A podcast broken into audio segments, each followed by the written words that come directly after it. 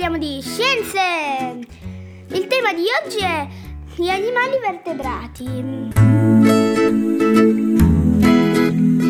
Gli scienziati classificano gli animali in due grandi gruppi, gli animali vertebrati e gli animali invertebrati. I vertebrati, come il gatto, il cane e molti altri animali, hanno lo scheletro. Il loro corpo, cioè, è sostenuto da una struttura interna formata dalle ossa. Gli invertebrati, invece, come la medusa, non hanno uno scheletro interno. I vertebrati a loro volta si dividono in cinque gruppi. I cinque gruppi sono pesci, anfibi, rettili, mammiferi e uccelli. Di oggi sono i pesci. Vivono nell'acqua, respirano con le branchie sono in maggioranza ovipari. Il loro corpo ha una forma allungata ed è ricoperto di squame per muoversi velocemente nell'acqua, per spingersi e cambiare direzione la maggior, par- la maggior parte dei pesci ha le pinne. La seconda categoria, gli anfibi. Un anfibio che conosciamo bene è la rana. All'inizio è un girino. Vive nell'acqua e somiglia a un piccolo pesce. Quando cresce poi il corpo cambia, la coda e le branchie scompaiono, si sviluppano le zampe e i polmoni.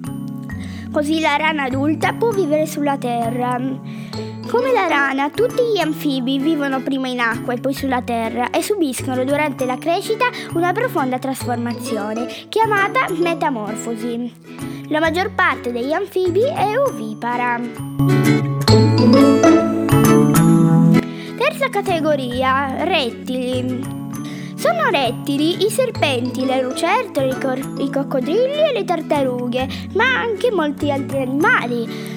Vivono quasi tutti sulla terra e hanno il corpo ricoperto da scaglie dure e resistenti. Sono per lo più ovipari e respirano con i polmoni. Alcuni strisciano e altri hanno le zampe. Adesso agli uccelli. Hanno le ali e ossa leggere e grazie a esse quasi tutti possono volare. Anche le penne sono utili per il volo, mentre le piume servono a mantenere caldo il corpo.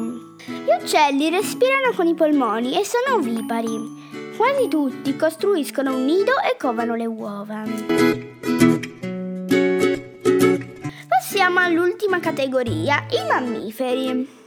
Sono gli unici animali vivipari e si chiamano mammiferi perché nutrono i propri piccoli attraverso l'allattamento alla mammella.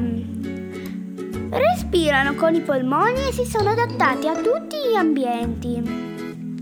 Ci sono infatti mammiferi che volano come i, pipist- che volano come i pipistrelli e mammiferi che vivono nell'acqua come le balene, i delfini e le orche. I mammiferi hanno quasi, una pelliccia, quasi tutti una folta pelliccia o peli che ricoprono il corpo e lo mantengano caldo. La temperatura corporea dei mammiferi, infatti, come quella degli uccelli, rimane costante e non dipende da quella dell'ambiente esterno. Grazie a questa caratteristica i mammiferi si sono diffusi in tutte le parti della Terra. Appartiene al gruppo dei mammiferi anche l'uomo. Ciao amici, al prossimo podcast!